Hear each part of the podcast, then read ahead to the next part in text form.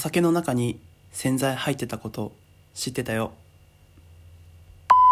どうも本立です。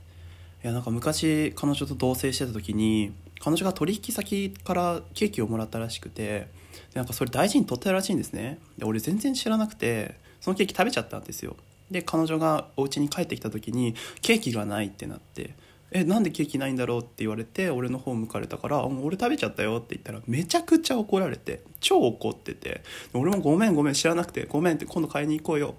みたいなことを言ったんですね。